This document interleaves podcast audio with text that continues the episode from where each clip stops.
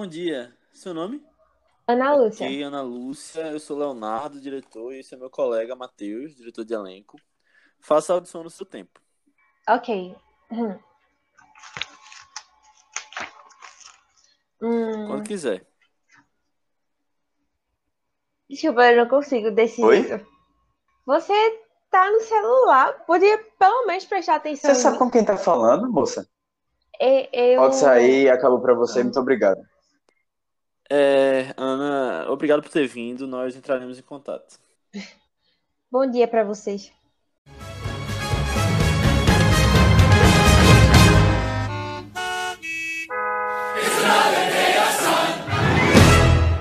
Fala galera, bem-vindos a mais um Vice, nosso podcast de filmes, indicações e comentários. É, o filme de hoje é La La Land, Cantando Estações, que assim é um filme um dos meus filmes favoritos que eu trouxe aqui de recomendação. É um filme que é recente, então tá na memória de todo mundo e a gente vai comentar um pouquinho dele. Lembrando que tem spoiler, então se você não assistiu, que eu duvido muito, acho que todo mundo viu La La Land. É, mas se você não assistiu, vá ver e depois escute, ou então escute por sua conta e risco, sabendo que a gente vai comentar detalhes e o final do filme. Mas e aí, o que, é que vocês acham de La La Land, gente? É, eu lembro que eu assisti La La Land no cinema, logo quando estreou e tal. E eu tinha gostado, mas eu lembro que eu tinha assistido meio com sono, porque já tava meio tarde, assim. E, e alguma cena lá pelo final eu já tava meio sonolenta. Aí quando eu fui rever agora, eu gostei mais da minha experiência, assim, com o filme. Sabe? Eu acho muito, muito bom. Mas eu não sei se diria nem que é um dos meus musicais favoritos, não. Qual seria teu musical favorito? Ah, não, tipo, é porque eu gosto muito de alguns por causa da história, assim, e tal, e por causa que tem algumas músicas muito marcantes e tal, assim, pelo menos pra mim. Mas é porque La La Land, a gente vai falar depois mais de trilha sonora, assim, mas eu, eu gosto mais da história dele, assim, não ele musical por musical, sabe? Tipo, eu não, não sou muito apegada às músicas de La La Land, assim, eu, eu gosto, tipo, da história. Mas, sei lá, eu já vi várias outras homenagens a Hollywood também, sabe? Adoro ficar vendo. Então, eu achei o filme. Na verdade, eu adoro esse filme, gosto muito. E, Inclusive, eu achei que a gente ia ter um consenso bem grande aqui, de que é um ótimo filme. Eu gosto muito, eu assisti, tipo, no domingo e numa segunda, assim, logo em seguida, no cinema, Nossa. porque eu gostei que só. E eu fui rever de novo e continua muito bom. Gosto muito desse filme. Pera, mas a Eu gente teve eu um consenso, que, que é outro, não? Não, é, tu, é. A gente teve um consenso, mas assim, eu achava que tu ia achar incrível, sabe? Como Não, eu pô, acho. tipo, E como eu eu, acho eu acho ele, eu acho ele muito bom, de verdade. Tipo, Aninha daqui a É. pouco vai começar a tossir aqui no podcast. não, mas é, é porque eu não sei. Quando não gosta do É- é filme. eu acho que eu, tipo, eu gosto muito dos atores, da interação deles, do romance, da, do, sei lá, de se passar em Los Angeles, de falar de vários filmes, das representações, assim. Só que, não sei, velho, eu acho que tem outros, sei lá, musicais que. Não sei, é porque La La Land, não queria me adiantar em nada não, mas é que La La Land é, é um musical instrumental, assim. Só não tem. A gente lembra primeiro do instrumental de todas as músicas do que realmente das letras, assim e tal, sabe? Não acho que é um negócio muito marcado, não sei. Porque, por exemplo, quando eu tô, assim, no banheiro, escutando música e tal, eu gosto mega de me empolgar, assim, e vibrar com as músicas que, que elas falam, assim, sabe? Tipo, sei lá. Hamilton, por exemplo, tem várias músicas que dá pra você uh, mega interpretar e abraçar e super envolve e tal, assim. Eu acho La La Land é uma pegada mais, sabe? Tipo, Lá Parada. não é pra você levar, Sim. eu, não é pra você ouvir na academia, né? Feito o Rei do Show, eu não sei. Hamilton. É, é um negócio mais melancólico, assim, as músicas, eu não sei. Acho que não dá pra você pegar, oxe, uma puta paixão, assim, quando você tá cantando, não sei. Mas eu gosto das músicas ainda, sabe? Aham. As poucas É, que são realmente cantadas. diferente de Aninha, eu, eu não detesto filme. E Eu não detesto aí. Eu dei a nota alta pra ele, por sinal, pô. Não filmou. Não, pra mim, é, eu vi na mesma época que saiu, como vocês, e fiquei apaixonado na época pelo filme. É, eu lembro que eu vi também algumas vezes, na época, tipo. Uh, acho que vi umas três vezes no cinema esse filme, porque, tipo, era muito bom mesmo. E, tipo, ficava. Lembro que na época do Oscar era aquela torcida, né? Tinha dualidade: será que vai ganhar? Será que não vai? Será que vai. Enfim, uh, mas assim, eu lembro que na época que eu assisti, eu olhei e falei: caramba, esse pode ser o meu filme favorito da vida. E Uau. eu lembro que eu falei isso pra mim, e naquele mesmo ano saiu Blade Runner 2049, eu falei a mesma coisa. E aí ele tá ali no meu top 2, com certeza, de filmes recentes, pelo menos. Assim, porque ele fala muito sobre Hollywood, sobre bastidores, né? Além de ser um musical que eu gosto muito, e você pode contar comigo para qualquer filme que seja sobre, que fale sobre Hollywood, que fale sobre os bastidores. Eu gosto muito uhum. quando, quando é essa pegada. E ele faz muito bem feito. Então, eu acho que eu tenho uma opinião um pouco diferente da Dianinha.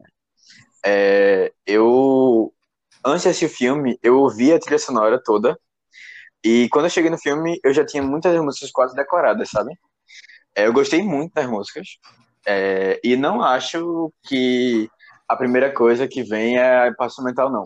Eu, pelo menos, quando eu penso em City of Stars, eu vejo. Eu, eu lembro da letra primeiro, sabe? E aí, assim, é, eu acho que esse tom melancólico realmente tem mesmo nas letras, não são letras muito para cima, mas eu acho que isso é, da, é do próprio filme mesmo, tem muito a ver com a história. E é, eu, é um estilo que eu gosto, sabe? Músicas assim mais tranquilas. Eu curto bastante. Aí, realmente não é para você ir pra academia, nem para ir para o, o, chuveiro. Quer dizer, até pro chuveiro talvez eu vá, mas cantando Serial Star. Mas é uma música que geralmente boto antes de dormir. Another Day of Sun é bom para dirigir. Boa, é. Nunca, nunca tentei, não. Mas é, eu concordo um pouquinho com a Aninha na questão da, das músicas, porque eu gosto muito de musical e normalmente, como tu falou, tem várias músicas, né? Um negócio apoteótico, tipo, músicas que fazem uh, parte da história, tem musicais que são só cantados, e esse eu acho que ele realmente tem poucas músicas. Algumas são só instrumentais mesmo, mas tipo, faz parte da, da história do mesmo jeito, né? mesmo assim, eu ainda acho que é bem feito nesse sentido, mas eu concordo que, que não é um musical muito cheio como, como outros são. É, assim, eu acho. Eu não sei, eu talvez esteja errado. Mas. Aí vocês corrigem. Mas aquele filme, por exemplo, Cantando na Chuva, ele é. Ele é tem umas músicas né, no meio, não é? É tipo esse filme, né? Não é. lembro. É, assim, eu acho que ele tentou talvez trazer esse tipo de musical, sabe? pra é, evocar. Tá falando, do... tá falando as músicas no meio como? Não, eu tô falando assim, tipo, não, são algumas músicas só, não é, não é ele é totalmente cantado. Tipo, uhum. é não, mas não é ser totalmente cantado.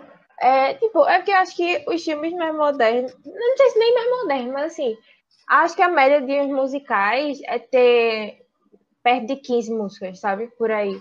E não ter hum. tanto instrumental, assim. Não sei. Senti falar de música. De músicas no filme, não sei. Não, Porque assim, eu gostei eu... muito das que realmente são cantadas, sabe? Aí quando eu fui parar pra ver, pra estar na minha playlist musicais, eu, poxa, só tem essas cantadas? Porque eu não queria botar instrumental na playlist, sabe? É, você tem Ai, Another Day of Sun, Someone in the Crowd, aí tem City of Stars, tem aquela deles é, na... a... dançando, que é só o comecinho que é cantado, né? É, tem aquele canta. É, pronto, acho que é essa que eu tava pensando. E tem aquela canta na audição, né? A audição, eu nem lembrava da, é, é, eu nem lembrava dessa música da primeira vez que eu escutei. Aí agora eu adicionei a playlist. Essa música é linda. É. Não, e Foi tem a do... Oscar também, junto com City of Stars. Foi? Foi. Não lembrava, não. Aí tem a com John Legend também. É Start the Fire. Que é muito é. boa também, apesar de. Eu gosto filme... muito, velho. Não é. tem muito a ver com o filme, é mais, tipo. Não, assim, apesar mas de que no filme eles falam que, tipo, não é legal e tal, porque ele não tava fazendo o que ele gostava, mas é muito legal aquela música, eu gosto. É, eu também acho. Agora, assim, é... quando eu falei, Aninha, de, de Cantando na Chuva, era mais só pra ter uma ideia, assim, de... porque eu lembro de Cantando na Chuva com poucas músicas, sabe? Eu não, é não era, tipo, uma coisa muito... 10, 15 músicas, era uma coisa mais pontual. Aí eu não sei se isso era uma referência não. dele a esse tipo de musical, tá ligado? Mas aí é só uma suposição mesmo. Foi alguma coisa que eu pensei agora. Não, mas o que ele faz, no final das contas, é modernizar muitos conceitos dessa, dessa época de musicais, né? Dessa época a hora que tinham muitos musicais sendo produzidos e a gente não vê, não via pelo menos tantos hoje em dia. Eu acho que a gente está começando a todo ano pelo menos tem um musical saindo, o que eu acho muito bom. Mas tipo, antigamente era vários ao mesmo tempo, né? Você tinha categorias das premiações para musicais, você tinha ícones dos musicais e tipo, é aquelas tendências que Hollywood tem, né? Faroeste, musical, aí agora super-herói. E aí você teve essa época que muitos musicais eram feitos e que eu acho que o Chazelle vendeu a ideia para os produtores uh, de trazer essa nostalgia. Eu acho que pode ser até uma coisa que foi até fácil de vender, porque nostalgia é uma coisa que as pessoas gostam muito, né? Você pode trabalhar muito bem em cima. É, eu acho que tem estado muito em, em alta ultimamente, né? Esse na nostalgia. É, com certeza. E, assim, voltando ainda a falar um pouquinho do, das músicas, é, mesmo tendo muito instrumental, eu gosto muito do instrumental da, do filme. Essa coisa do jazz ser muito sentimento, né, e ao mesmo tempo é uma coisa independente, em conjunto tal, que ele até para falar no filme. Eu gosto muito dessa ideia. E eu acho que Daniel Chazelle é apaixonado, né, porque o filme anterior dele, que é o Whiplash, é basicamente sobre jazz, e aí você uhum. tem um novo filme também com a força, o jazz sendo um ponto muito forte do filme. Isso. Só o primeiro homem que não teve muito, né? Mas ali era uma história real tal. Uhum. É, ele já pegou um pouco, né? Mas mesmo assim. Sim, sim, com certeza, eu concordo. E assim, Damien Chazelle é um cara que. Ele é, muito, ele é jovem, né? Ele ganhou Oscar com acho que 31 anos, é o mais jovem do diretor, né? Acho que o diretor. Ele tem tá numa crescente da sua carreira, fazendo filmes excelentes, eu acho. Pelo menos os três filmes dele foram muito bons, tanto o Whiplash, quanto o La La Land, quanto o Primeiro Homem, eu gosto muito. É... E ele tem algumas coisas que você percebe em todos os filmes dele, né? Pelo menos na minha percepção. É... Tanto o uso das cores, que desde o Whiplash você vê um destaque... Uh... Um destaque forte, assim, entre claro e escuro. Tanto agora ele repete isso. E outra coisa que eu acho que ele sabe fazer bem demais é um final seu filme. Tipo, aqui a gente vê isso e eu acho que o Whiplash também, que tudo, todo filme se constrói para aquele final. E assim, um bom final, no final das contas, é, é o foco do filme, né? Tipo, é o que fica na cabeça do público, é o que um bom diretor tem que saber, tipo, terminar numa nota alta. E aí, por exemplo, nesse, você pega um clímax de 15 minutos, um negócio gigantesco, depois daquela parte que fala cinco anos depois, você espera chegar alguma coisa que termine, aí a emoção chega do nada e nada acaba. Que nem o Whiplash, a mesma coisa. Quando ele tá, tipo, ele vai conversando com o cara e aí ele chama pra. Bem, mas spoiler de Whiplash, né? É, acho melhor não entrar em detalhes, mas aí do nada tipo, tem uma emoção gigantesca, você torce pra ele e acaba, do nada. E aí você fica com aquela coisa, tipo, você sai da sala conversando, querendo falar sobre o final. Eu acho que ele sabe fazer muito bem, é um destaque nessa geração de Hollywood em questão de saber fazer final. E ele tá fazendo coisas diferentes, né? o que, é, o que é bom. Ele é um cara que, apesar de fazer referências a coisas antigas, ele faz coisas originais. Uh, ele também trabalha com roteiro, né? O filme o Rua Cloverfield 10, o roteiro é dele. Ele é um cara que, tipo, tá envolvido com um monte de coisa. E, bom, ele, ele faz coisas diferentes. É uma pessoa que tenta fazer diferente. Eu acho que é bem louvável. É, só, só um negócio também sobre esses finais. Uma vez quando eu tava vendo um post no Instagram, porque eu me liguei. Que aí sempre tem, tipo, esse momento em que os grandes protagonistas assim do filme ficam se encarando, né? E é tão lindo. Eu amo essas cenas. Tem nos três filmes dele, assim, né? O Primeiro Homem, é aqui, La e, e o Whiplash. E sempre são, assim, uma cena tão forte dentro do filme. Foi a cena que mais me emocionou, assim, no Primeiro Homem. Esse pai é minha favorita mesmo. E, nossa, é incrível esse Sim, final. eu concordo. E no primeiro homem você tem isso antes dele ir pra lua, né? Até aquela coisa com os filhos lá. E no final, justamente, a última cena, apesar de ser mais contido do que esse, é. Mas também ele eleva a emoção lá em cima e termina do nada, né? Eu acho. Isso é uma marca uhum. dele, que já dá pra perceber nos três filmes. É porque é uma carreira tão curta, né? É. é. Mas sabe que eu gosto tanto dele já ter ganhado o Oscar, tipo, muito cedo, assim. Eu é. adoro quando essa galera jovem já ganha reconhecimento, sabe? Eu acho inspirador. Gostei muito do que ele ganhou. E eu achei bem é, merecido, né? Assim, é bom por um lado, mas eu acho que tem um outro lado de, tipo... todo mundo quer dizer que as pessoas são gênios muito cedo, né? Eu não acho que é o caso dele, acho que ele, ele Ah, realmente é sim. muito bom e está se destacando.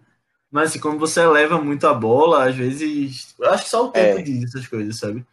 É muito Uhum. do que a gente É, tinha conversado aí- sobre Nolan é. semana passada, mas Nolan. Quer dizer, duas já tem muito mais filme, né? Mas É. Nolan já tem uma carreira bem mais consolidada, já tem mais resultado. Aham. Mas aí é aquele negócio, né? É o problema do fã. O fã sempre se exalta, assim.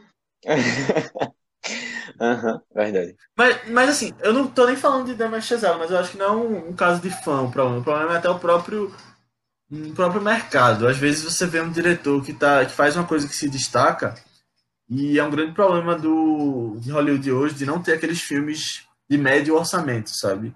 É, eu acho que até um pouco tá mudando por causa do Netflix e do, É. dos streams que estão. Esses filmes estão ganhando espaço lá, mas, por exemplo, você teve uns 20 anos agora. Não, não 20, mas tipo, mais de década com gente é, que fazia filme pequeno e do nada era contratado para fazer orçamento de centenas de milhões. Foi o caso, por exemplo, Aham. daquele cara do Quarteto Fantástico. E aí, tipo, você olha uma. Você olha o resultado final e o cara, tipo, não, não tá acostumado, ele não teve um, uma, um caminho bem definido para chegar ali, e aí pega numa bomba que ele não sabe controlar e as pessoas não sabem controlar ele. É, Uma coisa que aconteceu e deu certo foi com o Colin Trevorrow, do Jurassic World, que do nada ele foi fazer um Jurassic World, mas aí ele fez 2 bilhões de dólares, né? E aí foi um caso que deu certo, mas ele tinha acabado de sair de filmes bem menores. Mas, enfim, é, um, é uma coisa que você fica, tipo, é uma balança, você tem que colocar para ver se é um risco a ser corrido ou não. Uhum. Mas no final das contas, eu acho que é um risco que seria mit- mitigado com essa coisa do filme médio. Mas eu não tô falando que isso acontece com o Damien Chazelle, eu tô, tipo, completamente off-topic aqui, porque eu não acho que aconteceu Uhum. com ele. Ele não pegou filme de orçamento tão caro assim, até porque eu acho que La La Land não foi um filme tão caro, não parece, pelo menos. Depois ele já seguiu pro Vai. Primeiro Homem, que foi um pouco mais. Tem, pouco, tem mais efeitos especiais, é um filme mais, bem, mais produzido, na essa palavra. Mas vai, diga. Mas, mas falando desse negócio de é, botar na mão do diretor e confiar, vocês viram que ele vai fazer uma série da Apple Plus e não tem nem roteiro nem nada? Isso aí só, é, só confiaram nele e vai-te embora, faz as coisas? Damien Eu Chazelle? pensei, nossa, que massa. Aham. Vi não, mas acontece, né? Tipo, agora ele já, já se mostrou, Uhum. tipo, um cara que sabe, criativamente, sabe fazer muito bem. E aí eles colocam na mão de uma época, né? Eu acho que foi uma, uma É. atitude acertada isso. É, eu concordo. Uhum. Mas voltando um pouco pro filme, eu não lembrava, mas o filme ele tem muitos planos de sequência, né? Praticamente as músicas todas são em plano de sequência. E aí, assim, é, foi um trabalho muito bem feito, né? Pelo menos eu gostei bastante. Claro, eu concordo demais. Inclusive, aquela primeira cena do Another Day of Sun, ele é e não é um plano de sequência, que eu acho muito bem feito. Você começa, a câmera não para, mas aí você vê que tem alguns cortes no meio, que nem em 1917, mas você não percebe. Eu acho muito legal isso, quando é feito desse jeito. Uhum. É, e eu acho que tipo, foi super merecido o Oscar dele de diretor e todo o reconhecimento que ele ganhou. Outra coisa também que destaca, que não é só de ponto de sequência, é, é na cena de dança deles, pós o churrasco que eles estavam. eles vão dançar naquela ladeira. Inclusive, que aquela ladeira é a ladeira que dá no planetário. Ah, que massa. Não fala no filme, provavelmente não, não é na história, mas ela foi gravada ali. É que o céu, naquela cena, ele é bem roxo, rosa, Uhum. né? E ele teve que ser filmado durante alguns minutos no dia, porque a ideia era que fosse filmado real, mas que parecesse que era um cenário artificial, que era como eram feitos os filmes antigamente. E aí eu acho que isso é um dos grandes motivos também, essa coisa de usar luz, usar ah, usar a hora do dia e também trabalhar com plano de sequência é um dos grandes motivos pelo qual Chazelle ganhou o Oscar de diretor, né?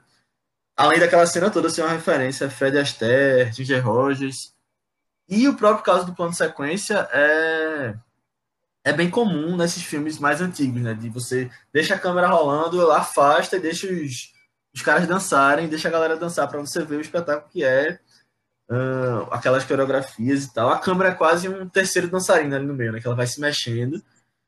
Mas, inclusive, eu vou sair de novo do tópico, me desculpe, mas eu preciso falar isso, que é, muitos musicais fazem isso e é muito legal quando fazem. E é uma das críticas que Cats recebeu muito. Sim, eu vou citar Cats agora. Que é. que, tipo, não faz sentido você colocar aqueles gatos ali de efeito especial, porque aquilo podia estar tá sendo feito muito bem num computador. E aí não tem o, o encanto que é você ver um musical da pessoa ter decorado aquele espaço e estar tá dançando e cantando ao mesmo tempo, que é aquela coisa do, do musical. Uhum. Então, Léo, eu não sabia dessa, de, dessa questão das cores, não, que eles tinham gravado aquela cena, é, tinham pego a, o real, né? Pra mim era um efeito de, de computador, Sim. assim, que tinham colocado aquela cor pra, pra mudar, porque além de, além de ser muito bonito, tem muito a ver com os personagens em si. É, aquele tom meio roxo, assim, meio, meio rosa, quase azul. Sim, e tudo isso tem a ver muito com a fotografia do filme, uhum. né? É, de pensar cores, pensar luz, de saber a hora certa de fazer. E tipo, você teve um caso de filme que ganhou o Oscar de fotografia no ano dele, merecidíssimo, apesar de que ele estava concorrendo contra a chegada e também tem uma fotografia linda. Mas assim, quando você vê o uso tipo de luz, de cores na, nas montagens do final, na festa no início, mesma coisa nos figurinos também, tudo muito bem pensado, muito bem colocado ali, e aí eu acho que com certeza ele, ele foi merecido. É, eu tenho uma opinião é, um pouco contraditória sobre, sobre as cores no filme. Eu acho que em alguns momentos ali a cor não tem sentido, é para ficar bonito visualmente. Ou seja, tem um sentido, mas não tem um sentido é, para o personagem, para os personagens, para a história, sabe? Mas é para deixar bonito visualmente, tipo, por exemplo, aquela cena do da, quando elas cantam juntas no, no, na casa, né? As quatro meninas, cada um com uma cor diferente e tal. E a, cada, cada cômodo da casa tem uma cor diferente, ela vai passando por um pro outro e tal. E aquilo deixa o filme muito bonito, mas eu acho que não tem muito sentido ali. Uhum. Agora, diferentemente de outros dois momentos, quando você vê cores que realmente tem, tem importância na história. O vermelho, é, que representa o, o casal, sabe? Que a, é, a jaqueta do quando eles, do. quando eles se encontram na festa, a jaqueta dele é vermelha quando ele tá tocando teclado. É, o, o, o letreiro do filme é vermelho. Sabe, tem, tem um, vários momentos em que o vermelho é a cor dos dois, que é uma cor óbvia de paixão, né? É, o azul também é uma cor que está muito junto neles, mas mais nos momentos mais tristes. É, logo quando ele, eles se encontram no, no restaurante, ele tá com terno azul. E ele quase nunca usa roupas fora do tom pastel. Ela tá Mas, com vestido azul aí, também. Ela tá com vestido azul também, pronto. Aí os dois, assim, é uma cor que traz um pouco da melancolia, que eu acho que no final acaba sendo. As cores são usadas para vários contextos, contextos mais pessoais e contexto do casal. É, mas assim, que o azul ela, ela, usa muito quando ela tá. Acontece o azul quando ela tá meio triste. E aí é, junta também nos momentos que ele estão. Tanto é que, eu não sei se vocês perceberam, mas o vestido que ela usa na última cena, que é, na verdade, da cena que eles dançam, né, que passa um tempão, é roxo. E eu acho que tem tudo a ver com essa mistura do azul e do vermelho que eles que estão nele em todos os momentos, assim. Qual? Qual a cena? É... Aqui ela vai pro bar dele? Interessante. Gostei. É, naquele, não, aquela vai pro bar dele, ela tá de preto. É. Mas quando eles vão, começam aquela cena de dança em vários, que tipo, eles fazem uma um, um, imaginam como seria se eles ah, tivessem sim. ficado juntos. Uhum. A montagem. É, a né? montagem toda. Ela tá com o vestido roxo.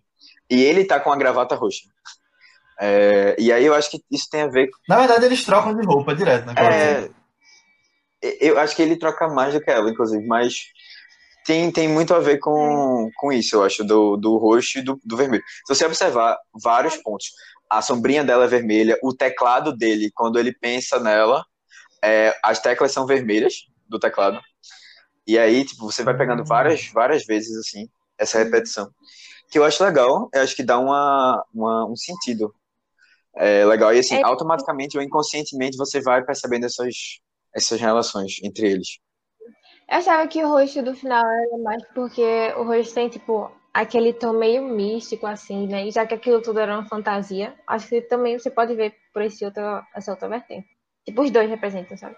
Eu vejo você olhando de várias formas diferentes. É, é muito legal uhum, isso, é. tentar parar pra interpretar. Né? Até o rosto significa morte, muitas vezes. Então, sei lá, você pode querer dizer isso também. É, eu fiquei, eu fiquei pensando assim, eu acho que vermelho eles estão bem, e azul eles não estão bem. E no final fica um final meio agridoce, né? Mas eu acho que agora que tu falou isso de o vermelho significa uma coisa e o azul significa outra, eu acho que no final o roxo pode significar isso, de que tipo, eles estão tristes porque não estão juntos, mas eles estão tranquilos com as escolhas deles, né? eles estão tranquilos com o resultado, estão tranquilos por estarem seguindo seus sonhos e estão seguindo a vida. Acho que é bem isso. Uhum. Uhum. Inclusive, assim, eu até falei isso antes, mas vocês entender, pensaram um pouco sobre isso de ela é muito colorida. É assim, naturalmente ela tá sempre é muito mais viva. Ele é muito eu não sei, é muito um pastel. Pelo menos a casa dele é uma casa extremamente sem cor. É, logo quando a irmã dele vai visitar ele, sabe, naquele no começo do filme, é uma casa assim meio morta. E em vários momentos você vê ele, sabe, até quando ele usa uma cor é uma cor mais apagada assim. Eu não entendi muito bem. Eu não sei se é porque ele é mais é, melancólico do que ela. Mas eu fazia um paralelo muito grande entre os dois. Eu achava os dois tinham situações é, dessa busca deles pelo sonho eram muito parecidas. Mas eu não entendi porque essa, ele não, não teve a mesma paleta, ou, pelo menos assim, não teve a diversidade de paleta de cores como ela teve. Aí eu fiquei pensando se isso tinha algum significado, se vocês pensaram nisso. Eu acho que ela é mais sonhadora, assim. Tipo, a gente vê que na personalidade, assim, eles, eles são bem diferentes. Eu não sei. Eu acho que ele, ele tem um jeito mais. Eu, eu não sei nem como descrever ele direito, mas é mais tipo. Na dele, assim. Sei lá. Tipo, eu vejo isso muito pelo primeiro encontro deles mesmo, sabe? Que ela foi tentar falar com ele toda doce, sei o quê. E ele, tipo, nem aí pra ela, porque ele tava preocupado no seu mundo só, sabe? Com seus problemas e tal. Não sei. Eu acho que ele é mais fechado, assim, para as coisas em geral. Eu acho ela muito mais sonhadora, assim. Tipo, vibrante. Uhum. Ela, ela é. Talvez seja muito. Tenha muita personagem por causa de Emma Stone, né? Mas ela é bem, tipo. Sei lá. É, descontraída, assim. Divertida. Sei lá, as caras de boca que ela fica fazendo até nas músicas ou com ele, assim, também, sabe? Não sei, eu acho que reflete, as, as escolhas refletem muito do que a gente vê das minúcias das personalidades deles, sabe? Uhum. É, uma coisa que eu tinha notado, que eu tinha esquecido de, de, de, de falar, é que tem um momento que ela fica bem apagada, que é quando ela. Logo quando ele vai visitar ela, é, para dizer que ela tem uma audição, ela tá na casa dos pais. E se você vê, todas as casas são muito apagadas, assim. Ela tá com a roupa bem apagada e tal. Eu, eu, talvez isso tenha a ver também com o fato de de como ele é dele, ter, dele ter um pouco desistido da vida ou não tá no sabe no num lugar assim muito confortável e É, aí eu- ela ela não ela como tu falou é mais sonhadora mesmo e passou o filme todo perseguindo o sonho quase todo perseguindo o sonho É, exatamente. O único momento que ela ficou mais pra baixo mesmo foi esse daí, que ela começou a se vestir mais, tipo, normal, assim, né? Eu não sei também se tem um pouco a ver com a questão do homem e da mulher, tipo, das roupas que você pode fazer com relação a figurino. Tipo, se você botasse uns ternos super coloridos nele, talvez não fizesse, tipo, não ficasse tão bem a questão estética, não ficasse, não fizesse tanto sentido. E aí você coloca um vestido nela, faz mais sentido. Acho que pode ter alguma coisa a ver com isso também. é, Não, mas, mas não assim precisa pô, botar um terno. Se botar uma gravata, tipo, mega colorida, assim, forte, já é o que chama mais atenção. É. não é terno marrom Verdade. é um negócio muito feio velho e ele usa várias vezes eu fico caramba Aí percebi. Uns negócios de lã, né? Uns... É, que ele fala lá. Bom, as estações do ano também acho que tem um pouco a ver com as cores. Mas eu acho que no final das contas, ela reflete muito mais nos personagens, em como eles estão na relação deles. E aí, por isso, como a relação deles é, muda com a estação do ano, é, as cores acabam mudando um pouco também, sabe? Mas é, vocês acharam o? É, O que significava as estações, assim? Não, eu achei é, que tinha ficar bem claro que essas estações são para representar os estágios deles, né? Tipo, o inverno eles estavam mais distantes, assim, é, eles, assim, é, os encontros que eles tiveram não foram muito amigáveis, né? Foi no trânsito É. e é, eles não levando ela e tal. E à medida que ia ficando mais quente, assim, no ano, ia melhorando a relação também, né? E aí, é, eu concordo bem com isso que tu falou. É, a gente não vê tanto reflexo da estação, assim, tipo, nas árvores ou na paisagem geral, não. A gente vê mais nas roupas por causa do relacionamento deles, na verdade. Não, com certeza. E essa questão da estação do ano é uma coisa até simples de se usar em um roteiro, né? Você coloca o verão uma coisa mais alegre, o inverno uma coisa mais para baixo. É, e é bem isso mesmo, é, representa o que está acontecendo na relação dos dois. Inclusive, esse negócio de, de, estação do ano, eu usei uma vez num trabalho de sociologia na faculdade.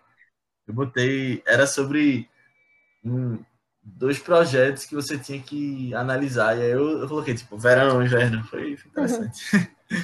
Lembrei agora, veio a cabeça agora que vocês trouxeram à tona. E foi antes do filme. O inverno realmente é o único é, que aparece mais de uma vez, né?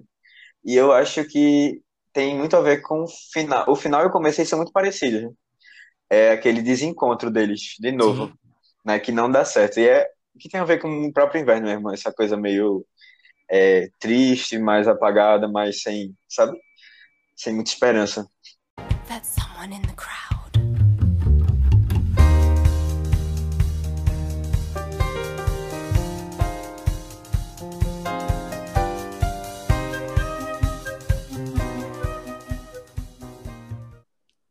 Cara, e aquela atriz que se revelou e a gente teve que mandar embora? Ela era perfeita pro papel, né? Demais. Uma vibe meio Catherine Hepburn. Muito melhor que aquela minha que veio por último. Quer ligar pra ela voltar amanhã? Até parece. Você viu o jeito que ela falou comigo, né? É, eu sei. Não é como se fosse comprometer o filme também, né? Tem gente que a gente tem que mandar logo embora, porque sabe que vai ser difícil de trabalhar. Eu concordo. Mas aí, eu vou pra casa me arrumar pra festa do Oscar de Chazelle. Tu vai querer carona? Nada, vou pra uma festinha antes quando eu sair daquele outro musical e te encontro lá, pode ser? Beleza, fechado. Show, valeu.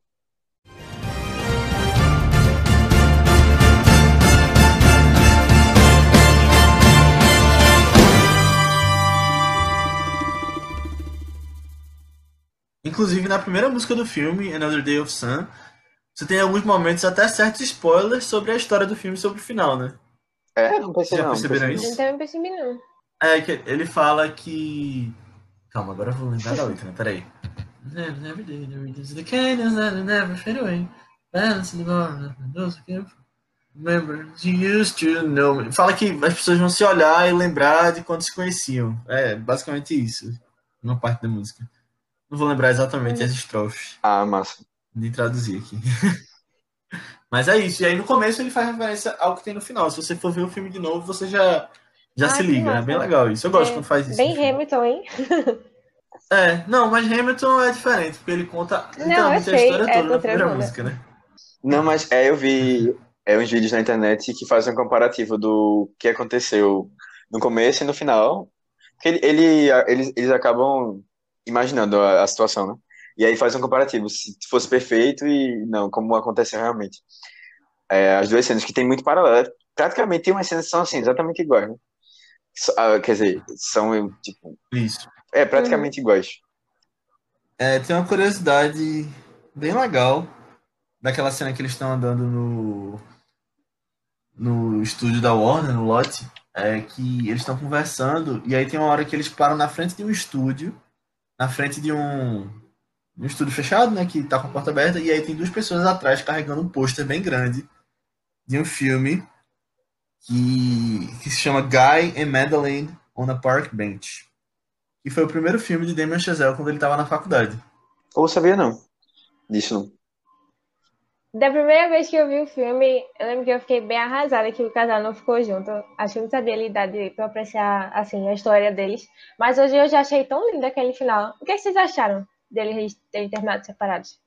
Então, o que eu acho daquele final é que, assim, muita gente gosta muito do filme só por causa do final, né? Muita gente gosta, assim, que ele é diferente, quebra expectativas. Outras pessoas não gostam de jeito nenhum por causa do final. Eu acho que, assim, ele é um final muito bem feito, quebra expectativas e faz o filme ficar muito interessante por causa disso. Talvez muito mais interessante do que se eles tivessem ficado juntos. Mas no final das contas, se você parar pra pensar na história em si, eles podiam ter ficado juntos. Tipo, nada estava impedindo eles. Eu sei que tem a questão do sonho, mas dava muito bem para ele ter ido com ela para Paris, ele ter aberto um restaurante lá, ou então ele ter voltado, esperado um tempo. Alguém poderia ter cedido. Eu acho que se você pensa assim, uma, uma relação, duas pessoas querendo ficar juntos, na minha opinião, dava para ter ficado juntos. E eu acho que deixa até mais triste isso, no final, porque não, não tinha uma coisa impedindo eles. Eu, eu fiquei muito na dúvida. É, eu acho que tem a, a, cena antes que eles conversam, discutem um pouco sobre a relação deles, logo quando ela sai da, da audição. É, é, eles têm um término, assim, né? Eles, ela sabe que vai ter que passar um tempão lá, porque, assim, na verdade ele sabe, porque ele acha que ela vai passar. Ela ainda tá na dúvida, mas eles dizem que vão se amar para sempre, independentemente de qualquer coisa. E aí, assim, tem, tem um, desfecho, eu acho, o relacionamento deles. Mas eu, particularmente, preferia que, que tivessem ficado juntos, sabe? Eu não via muito problema, não. Eu acho eu não sei se eu posso culpar ela por ter feito isso, por não ter ficado juntos que ela, que se envolve no relacionamento e tal. Ele, ele parece que espera por ela, mas ela não esperou, ela deu, seguiu a vida, assim. Mas, eu não sei, eu eu não senti é, que ele esperou por ela, não. Eu senti que ele só é complicado demais pra estar com outras pessoas. Porque. E ela era, tipo, a que se deu realmente bem com ele. Porque no, antes no filme a gente via que, sei lá, a irmã dele tentava arranjar ele com outras pessoas e ele era, tipo, meio contra, assim, com essas pessoas, nesse sentido romântico. Enquanto ela já tava com outros namorados, sabe? Já tinha tido outros, assim. Eu acho que ele só deve ser um pouco difícil de lidar com essas coisas mesmo. Hum, pode ser. Bom, eu não sei. Tipo, é porque o filme acompanha, a gente acompanha a história dele, né? Aí eu acho que torcer pra que eles fiquem juntos é normal, assim. Mas. É. Não sei. Eles, eles tiveram uma história, assim, meio complicada no final. Não sei se isso pesou tanto, assim. É, porque é complicado ver isso. Eles parecem ter uma química tão boa, né? Tão boa. Mas, sei lá. Ele foi tão vacilão na parte do outono, assim. E não sei. Tipo, eu entendo. Eu acho que eu realmente acho que deve, poderia ter dado um jeito de dar certo, mas, mas esse gostinho de ah, e se foi legal. Tipo, sabe aquelas pessoas que, tipo, passaram por você, relacionamentos passados, mas que, ah, você guarda com carinho assim ainda e tal. E não sei. Não é como se você quisesse voltar pra pessoa. Isso que tu falou dele ter sido vacilão, eu não concordo. Porque naquela parte que ele tá trabalhando e tal, tipo, ele não tinha controle nenhum, sabe? Eu sei que, tipo, ele podia ter largado tudo, mas era para eles no final das contas. Tipo, ele tava fazendo aquilo para poder realizar os sonhos. Tanto dele quanto dela. E quando ele achava que era o que ela queria. Eu concordo. Também. Quando ele eu, veio falando com a mãe, assim, Eu discordo da parte que ele é, não foi ver a peça dela, tá ligado? Porque assim, no início, é, eu achava linda a forma como eles é, Tipo, davam ele suporte dava todo e suporte. apoiavam. É, totalmente, apoiavam muito. Tipo, eles cresceram muito, foram atrás dos sonhos, porque um dava muito apoio pro outro, pô. E aí, de repente, ele já não tava mais lá. Sei, Isso aí é, é, é, muito forte, pô. Mas o da peça não foi culpa dele, ele tava no trabalho, ele ia sair e aí ficou preso. Tipo, ali ele não podia fazer não, nada. Mas, assim, tivesse, eu, acho que, que podia evitar isso, Léo. Acho que podia ter evitado. Não, eu acho, não, eu acho que é, essa situação específica é, às vezes acontece, né? E aí, assim, é uma coisa muito importante É. para ela e ele precisaria dar o apoio, mas é, ele não, não tava no momento, né? Não podia. Agora, eu acho que o problema todo era a questão que ele começou, ele era uma coisa que ele criticava e ele começou a gostar, sabe? Eu acho que ele começou a gostar da fama, ele começou a gostar da, de como ele tava, a vida mais tranquila e tal. E eu acho que isso era o problema.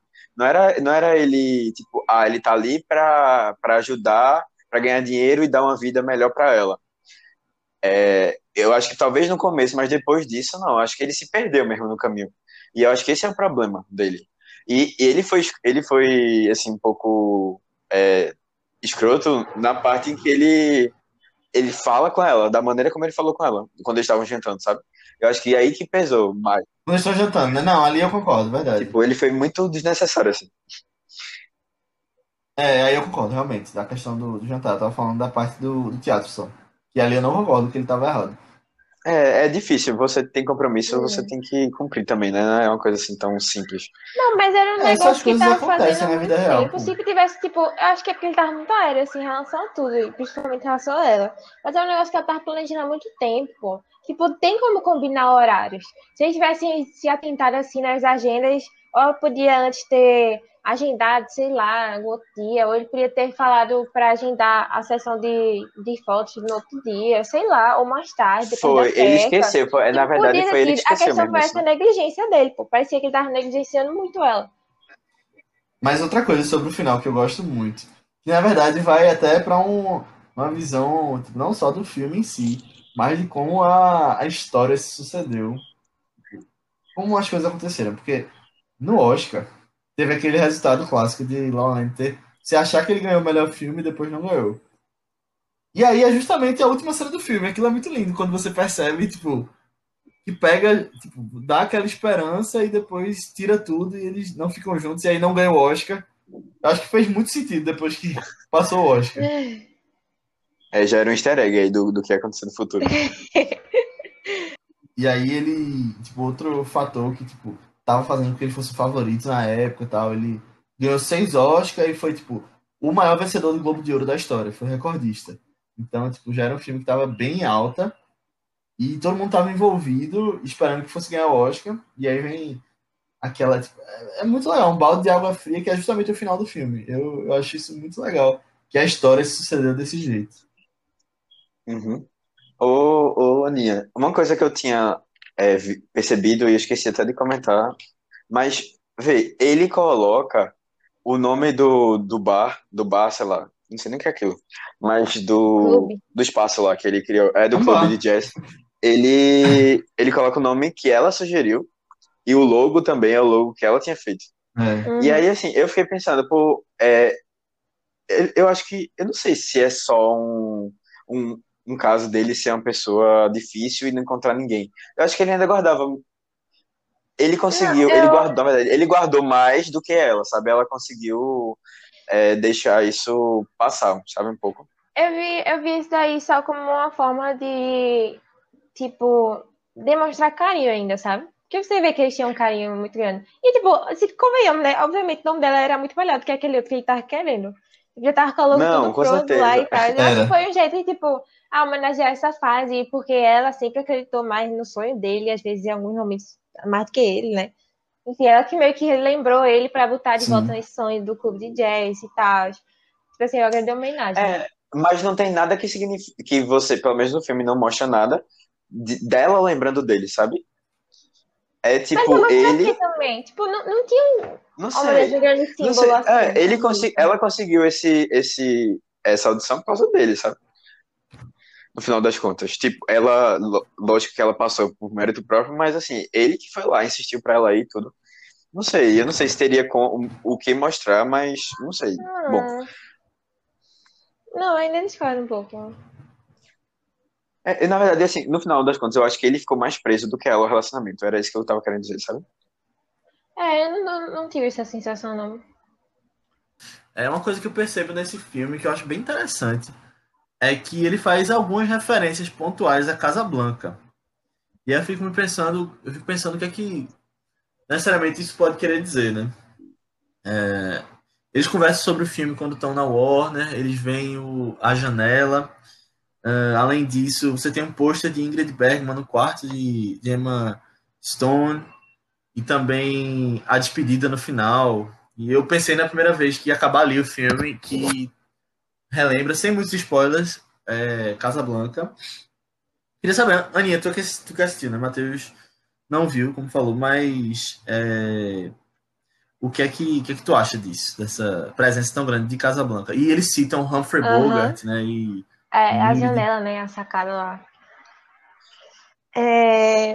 Ah, eu gostei muito das referências de Casablanca. Sério, eu sempre piro assim, porque é um dos meus filmes favoritos.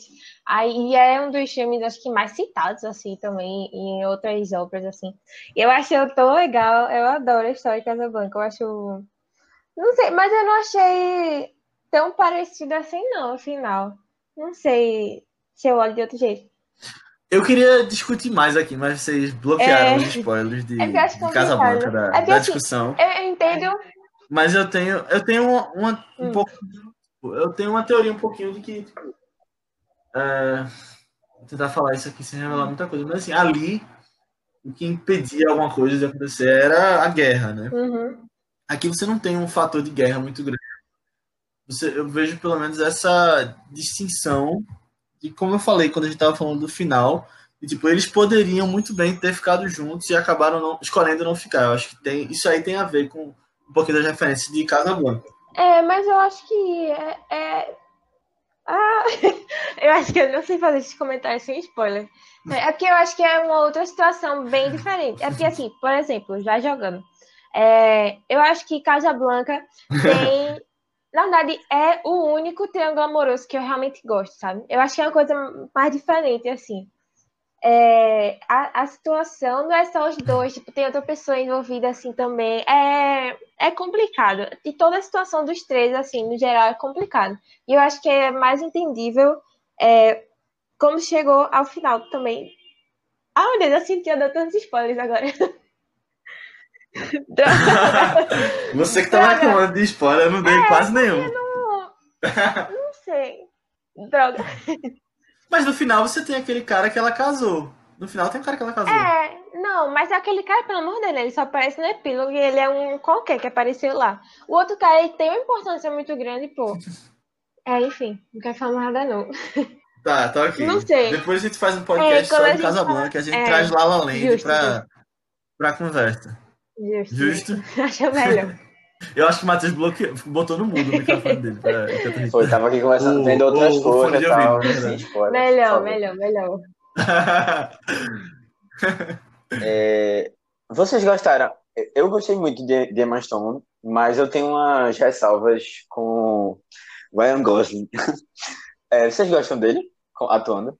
Então, velho, eu lembro que os dois correram a vários prêmios. é, E eu gosto muito dele, sim, nesse filme. Eu acho que, assim, ela, no final das contas, é quem tá carregando aquilo ali. Tipo, ela é quem tá no melhor da sua carreira, eu acho. Tipo, ela. Ela que dá um show e brilha mais Uhum. nesse filme. Mas ele. Pô, o cara aprendeu a tocar piano, ele fazia um monte de coisa, tipo, dançava, sapateava. Tipo, é um negócio difícil, sabe, pra um ator. Eu acho que, tipo, ele. Ele carrega, tipo, alguma carga tipo, de atuação muito boa, que eu acho que, que vale todos os reconhecimentos que ele ganhou. É, eu É, tinha esquecido que, na, na verdade, é, eu nem. Eu, eu fiquei na dúvida se ele tocava mesmo ou não, porque se for ele tocando em todas as Ele cenas, aprendeu pro filme, pô. ele toca muito, né? Pô, ficou um negócio bem absurdo, assim. É. É. E você vê algumas cenas, tipo, tem filme que nem esconde, né? Que ele vai, mostra a cena, a cara da pessoa e corta pra mão do cara, que na verdade é um dublê de Uhum. mão. Mas aqui você vê os planos de sequência justamente mostrando ele de longe, aí você chega perto da mão, aí mostra o rosto dele. É, eu, E é eu fiquei ele. tentando ver se era um, Só se- um efeito é. ou não, sabe? Eu fiquei tentando assim. Não cheguei a nenhuma Não, conclusão, não. é, é ele. Ele aprendeu o piano pra fazer o filme. Pô, caramba, curti. É, Uhum. Mas assim, eu acho que ele tem uma dificuldade grande, é ele tem muito pouca expressão corporal e mas principalmente no rosto, sabe? É uma pessoa um pouco limitada assim, de É. feição, sabe? É, eu acho que ele realmente tem muitos personagens, assim, que são na mesma vibe, assim, meio caladão, introvertido e tal. Mas eu acho que esse é um dos personagens, se não o personagem dele que eu mais gosto, assim. Eu acho que, não sei, que foge mais um pouco dos outros que ele faz. Você vê que, pelo menos nos momentos de exatuação, assim, dele falando de jazz, sabe? A empolgação dele, assim, falando com algumas coisas, eu achei mais diferente. Eu, eu gostei, assim, assim, das expressões, sabe? É, eu concordo contigo, Aninha, de que ele é um dos mais diferentes do personagem dele. É, esse e Blade Runner 2049, que foram filmes do mesmo ano, né? É muito engraçado isso. Mas eu achei dois personagens completamente diferentes, tão fora da, do que Ryan Gosling estava fazendo de comédia romântica, muita coisa que. Assim, mas ele vem crescendo. Quer dizer, não é nem só comédia romântica, né? Ele tinha feito Drive, ficou conhecido por causa de Drive, mas. Assim, eu entendi o que Uhum. você quis dizer. Mas eu acho que esse filme traz ótimos momentos de você pausar e tentar dar um cereal. É. Mesmo na boca dele. Ah, É, ai, muito legal essa história serial. Aí ele saindo assim. É. mas de qualquer forma, Eu adoro esse filme. de qualquer forma, os dois é, têm uma química muito boa. Eles já tinham trabalhado juntos, inclusive. Sim, sim. E eu acho que aí já. Sim, eles fizeram uns três É, filmes. pois juntos. é, eu acho que funciona muito os dois. Gosto dos dois juntos. É. Inclusive, eles fizeram a melhor comédia romântica de todas, que é. Eu também acho, né? É um filme que não me canso de ver. É maravilhoso, maravilhoso. Eu gosto muito também, velho. Gosto bastante. Uhum. Inclusive no cinema na época, E fizeram. mas foi, foi bem legal. Esperava nada, é quando vê um filme, É, muito bom. um filme bom com várias camadas É assim. incrível. É, É. Tem uma A- E eles fizeram também Caça aos Gangsters, que é. Não é tão bom quanto esse, nem ficou tão marcado assim na cabeça É. das pessoas. Mas esse Amor Toda Prova, eu, se quiser já emendar aqui pra gente falar mais uma hora só dele, eu, eu fico. No futuro, gente faz a recomendação. É muito bom esse filme, pô. Eu ia comentar uma coisa, mas eu acho que vocês já acabaram é, tocando no assunto ao longo do, da discussão. Que o filme ele evoca Hollywood desde o momento em que ele é os créditos iniciais, sabe? Até os créditos finais, tudo é muito pensado, assim. Tudo tem uma referência ao cinema antigo e, e etc, assim. A, a, até a, a, a, própria indústria, né, o, as pessoas que trabalham nela, como é o dia a dia, assim, dessas pessoas, tudo tá muito... Ele tá muito imerso nessa... em todo esse contexto, né, de produção, de filme, de Hollywood e tal. Uhum. Eu, eu particularmente gostei nesse filme. Eu acho que é um assunto que acaba sendo às vezes um pouco é, que ele já foi muito explorado, mas eu, eu gosto muito do filme. Aí eu, eu acho que nesse filme pelo menos eu curti. Eu concordo nesse sentido de que é um filme sobre Hollywood, um filme sobre filmes, né, sobre bastidores da indústria como eu comentei no início, é um dos meus subgêneros favoritos de filme. Quando tem, eu tô assistindo. É, e eu gosto muito disso, das referências também. E quando você mostra coisas sendo feitas por trás, eu, eu adoro isso nos filmes. Mas eu acho que, no final das contas, esse filme ele é um filme muito vida real, sabe? Quando você mostra assim, a atriz que não dá certo. Pelo menos até certo ponto do filme. Questão dos sonhos, sabe? E eu acho que no final das contas, ele faz um pouco de crítica à própria Hollywood. Tem uma parte que ele fala no filme é, que Hollywood venera tudo e não valoriza nada, né? Eu acho que tipo, dá uma pontada na, nessa indústria do que, do que ela se tornou hoje como um todo. Até quando eu, tudo é muito artificial, quando ela fala dos uh, das audições que ela tá, e você vê gente que nem liga muito para ela, gente que fica no celular enquanto ela tá tá fazendo a audição dela. Eu acho que no final é uma homenagem muito mais aos sonhadores e a quem sonha, inclusive tem na música dela, é, do que necessariamente a cidade como tudo. Apesar de que é, tem toda. Criou-se City of Stars, que é a música de Los Angeles hoje, mas no final das contas eu acho que ele faz um pouco de crítica ao que Hollywood se tornou hoje em dia. Uhum. Vocês viram que é, Mata de Mutação de filmes de Hollywood, essa temática está sendo muito usada. Vocês viram que ele vai fazer um outro filme também sobre Los Angeles, é, nesse, nessa vibe de Hollywood e tal, vai ser próximo ano. Não. É. Foi, tu comentou, Nia, eu lembro. Olha aí, eu gosto. Uhum. Babylon. Qual é o nome, sabe? Babylon? Eu não sei, né? Tá contado, parece ah, tá não, contado não Brad Pitt não. e Emma Stone de novo. Eu fiquei, oh... É, eu abri aqui o IMDB, é isso mesmo. Ela vai ser Clara Ball. E é. O rumor é que se passa em, na Hollywood clássica. É, é que, que eu até comentei que até a mesma discussão, né? Que de quando o Hollywood passou de cinema mudo para falado e aquela história toda da, uhum. da mudança e como os atores reagiram a isso. É, eu, não, eu não sei se eu tô sim, sim, tão é... empolgado não para isso, não, porque eu já vi uns dois filmes falando sobre isso. Mas é, o artista e cantando na chuva, né? Pois é, e aí você já tem. Acho que já tá de, de bom tamanho. Mas acho que vai ser interessante, que você vai, pegar, você vai pegar uma época ali dos anos 20 bem interessante, que eles fazem filmes é, muito legais. É, eu tenho, a gente é... tem que é. ver, mas assim, de qualquer forma. Na época. É. Eu acho que tem coisas mais interessantes e assim, ao mesmo tempo, sabe, vamos sair um pouco da caixinha do, do básico e tal. Vamos tentar. Não, vê, é. porque você vai fazer uma história aí, que ela vai ser atriz, mas você vai ter uma história sobre o primeiro filme que ganhou Oscar, né? Que é Asas. Provavelmente vai ser sobre isso, que Clara Ball, que é a personagem dela, estava nesse filme. E eu acho interessante. Eu acho que tem como fazer uma coisa legal aí de história, de Hollywood, de bastidores também. Não acho que necessariamente vai ficar a mesma história do artista ou a mesma história do. do. Uh, Cantando na Chuva, não. É, bora só botar fé e assistir, confiar. É, é, eu tava lembrando agora de O Primeiro Homem, ele tem uma discussão já um pouco batida, né, dessa a ida do homem à lua, tal, é, da exploração espacial e etc. Mas o filme ele traz uma pegada nova, eu acho, para esse estilo de filme, que ele faz um, ele, na verdade ele é muito mais um filme é, sobre o personagem, sobre a relação dele com a família, do que né, um filme espacial. Mas é, e, e isso pode ser interessante muito nesse filme. É, isso pode ser interessante nesse outro filme que ele vai lançar, né? Dele tentar trazer um assunto que já é um pouco conhecido, mas é abordar alguma coisa diferente. Se for isso, talvez fique interessante. De qualquer forma, eu acho que é, ficar voltando no mesmo ponto, não sei se agrega, acaba agregando tanto, sabe? Eu acho que ele poderia ir para novos, novos lugares, assim, não sei. Não acho, não. Acho que tem, tem como fazer coisas diferentes, até em mesmo tema. É, Mas enfim, eu não sei, mas eu acho que sei, o que me incomodou talvez tenha sido porque é muito próximo de La La Land, assim, não sei. Talvez fosse mais pra frente na carreira dele, quando tivesse um pouco mais cansado desse tema, Também acho. investisse em outras, em outras, outras histórias mesmo. Hum. Não sei, mas vamos ver depois, né? Enfim, vamos. É. É, inclusive, nessa exaltação de Hollywood, ele coloca vários momentos assim que fogem um pouco da, da realidade, mas que evoca muito esses filmes antigos. É, a gente até comentou um pouco, mas aquela cena mesmo do, deles no, no planetário, é, em que eles dançam assim, o som das estrelas, tal, a luz das estrelas, eu achei bem legal. Eu, pelo menos, eu, eu curti. Eu vi algumas pessoas reclamando que tá muito. Isso aí não, não aconteceria, sabe? Isso ficou um pouco.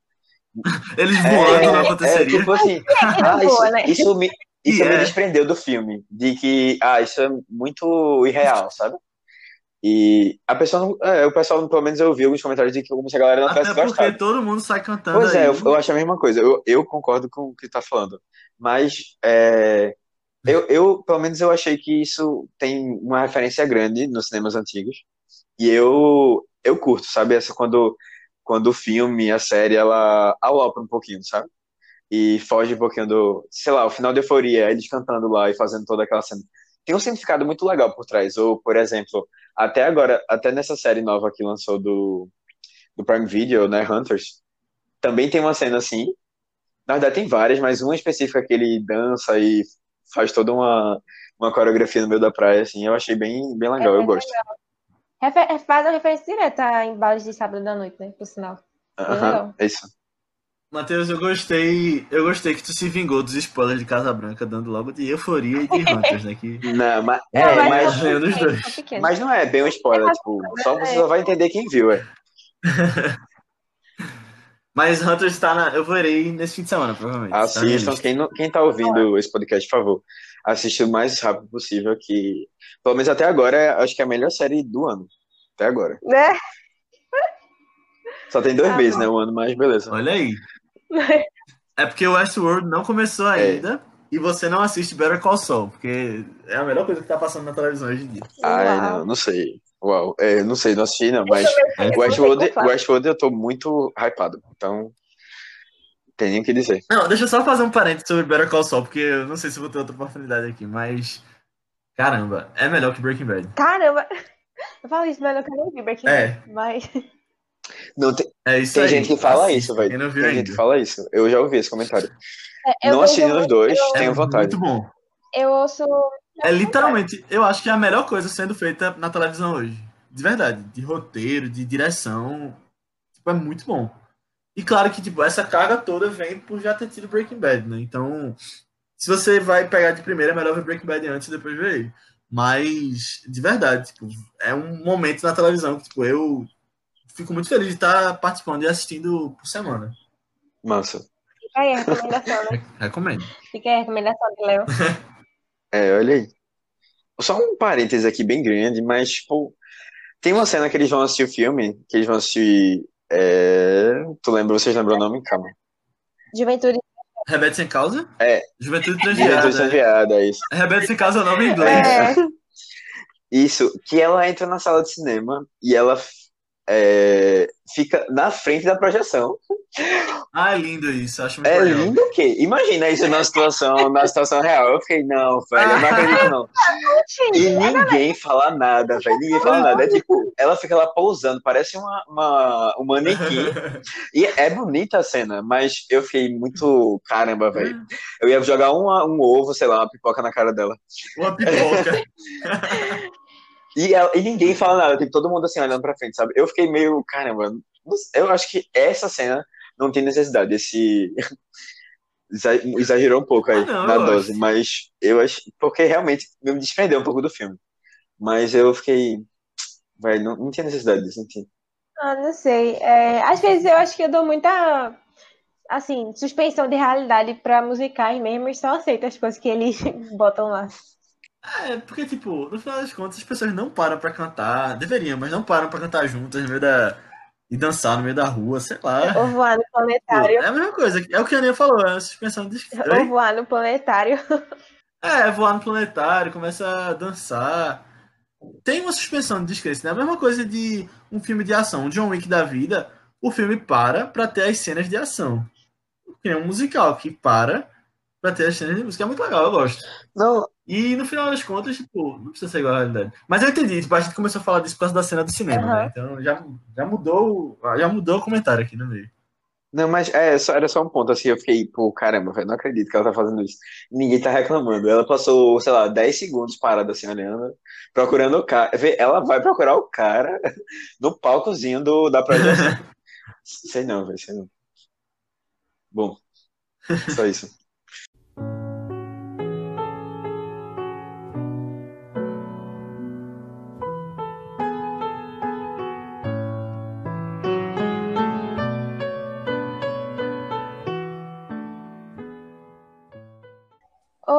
Licença. Ah, você não é. Pô, eu acho que eu te conheci de algum lugar. É sério? Aquela, não sei, o que, Lawrence, não? Não. De Sundance? Ai, me poupe. É, Matheus, o que foi isso? Léo, essa menina aí, eu não lembro de onde eu conheço ela.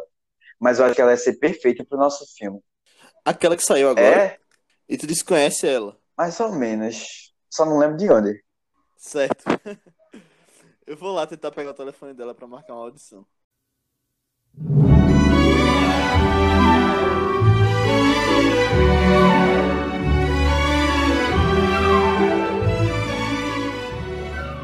Então é isso, galera. Terminamos por aqui mais um Vice. Espero que vocês tenham gostado. Mais uma vez, eu peço para que vocês enviem para amigos que já viram lá além, ou então que ainda não viram, como não viram. Então envie esse podcast para junto com a indicação do filme. Eu peço também que vocês mandem feedbacks pra gente, porque a gente tá começando e a gente quer justamente ir melhorando a cada episódio. A gente tem recebido algumas dicas já, tanto com relação às nossas ambientações, quanto com relação aos assuntos que a gente fala, ou com relação aos temas que a gente foge um pouco, se vocês gostam disso, se acham que a gente deveria estar mais focado. Queria perguntar para vocês, ouvintes. E um jeito de entrar em contato com a gente, que a gente está começando a, a movimentar agora, é o grupo do Telegram, que a gente está bem aberto, ouvindo as pessoas e conversando sobre filmes, recebendo recomendações e sempre falando sobre os podcasts quando eles saem. Aninha, como é que faz para achar o grupo do É Telegram? só você procurar por Vice BR. Mas a gente também tem um canal onde a gente só posta lá os links de novos episódios. Que aí você procura por Vice BR News. Isso, justamente. Mas você entrando no grupo, você vai ter o link para o canal, só para receber os links dos podcasts. Além disso, você também pode falar com a gente pelas redes sociais. A gente está no Twitter e no Instagram. Isso. Manda então uma mensagem lá pra gente no Instagram, que é ViceBR. Por favor, mandem mensagens no Insta que ajuda a chegar para mais pessoas. Quanto mais comentários, melhor. Então, sempre, se Isso. puderem, comentem as fotos. E é aquela coisa, a gente tá começando, tá querendo criar uma base de pessoas que ouvem e discutem com a gente, então não tenha medo de vir falar suas opiniões e pedir eh, recomendação de podcast também. Além disso, a gente tá nas redes sociais pessoais da gente. Matheus, qual é a tua? É Matheus TH, BC23. Tanto no Twitter como no Instagram. Isso, No. Instagram eu tô como underline Aninha Guimarães. E no Twitter eu tô como Marvelous MS Ana. Mas se entender, tem lá na bio do Vice também. E o meu é Léo A. Albuquerque, tanto no Twitter quanto no Instagram. E lembrando que a gente já tem o filme para vocês assistirem, para discutir próxima semana. Vai ser uma indicação minha. É, é sobre um atirador de elite, assim, que é contratado para matar as pessoas, né? E termina se envolvendo e, tipo, meio que apadrinhando uma menininha que tem sede de vingança por um desastre que aconteceu com os pais dela. E aí ela quer meio que aprender a matar e tal, e ele fica todo, tipo, não querendo na parada e tal. Mas eles criam uma relação bem legal. É, o nome do filme é O Profissional e tá disponível lá na Netflix. Então, beleza, galera. Obrigado. Até semana que vem. E tchau. Tchau, tchau. Tchau, tchau. E assistam profissional para ouvir com a gente o podcast. Isso aí.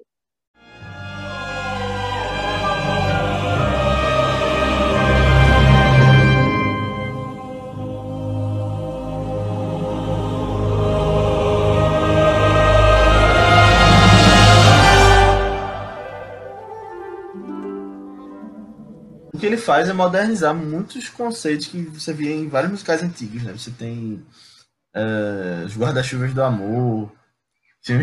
Foi mal. Rapidinho, eu vou falar de novo. Eu não vou dizer isso não, porque eu não assisti o filme. em silêncio aqui. Eu também, só. Só julgando ai, ai. Não, eu não vou citar nomes, eu vou repetir isso que eu falei, mas. Sem citar tá nomes. Tá bom.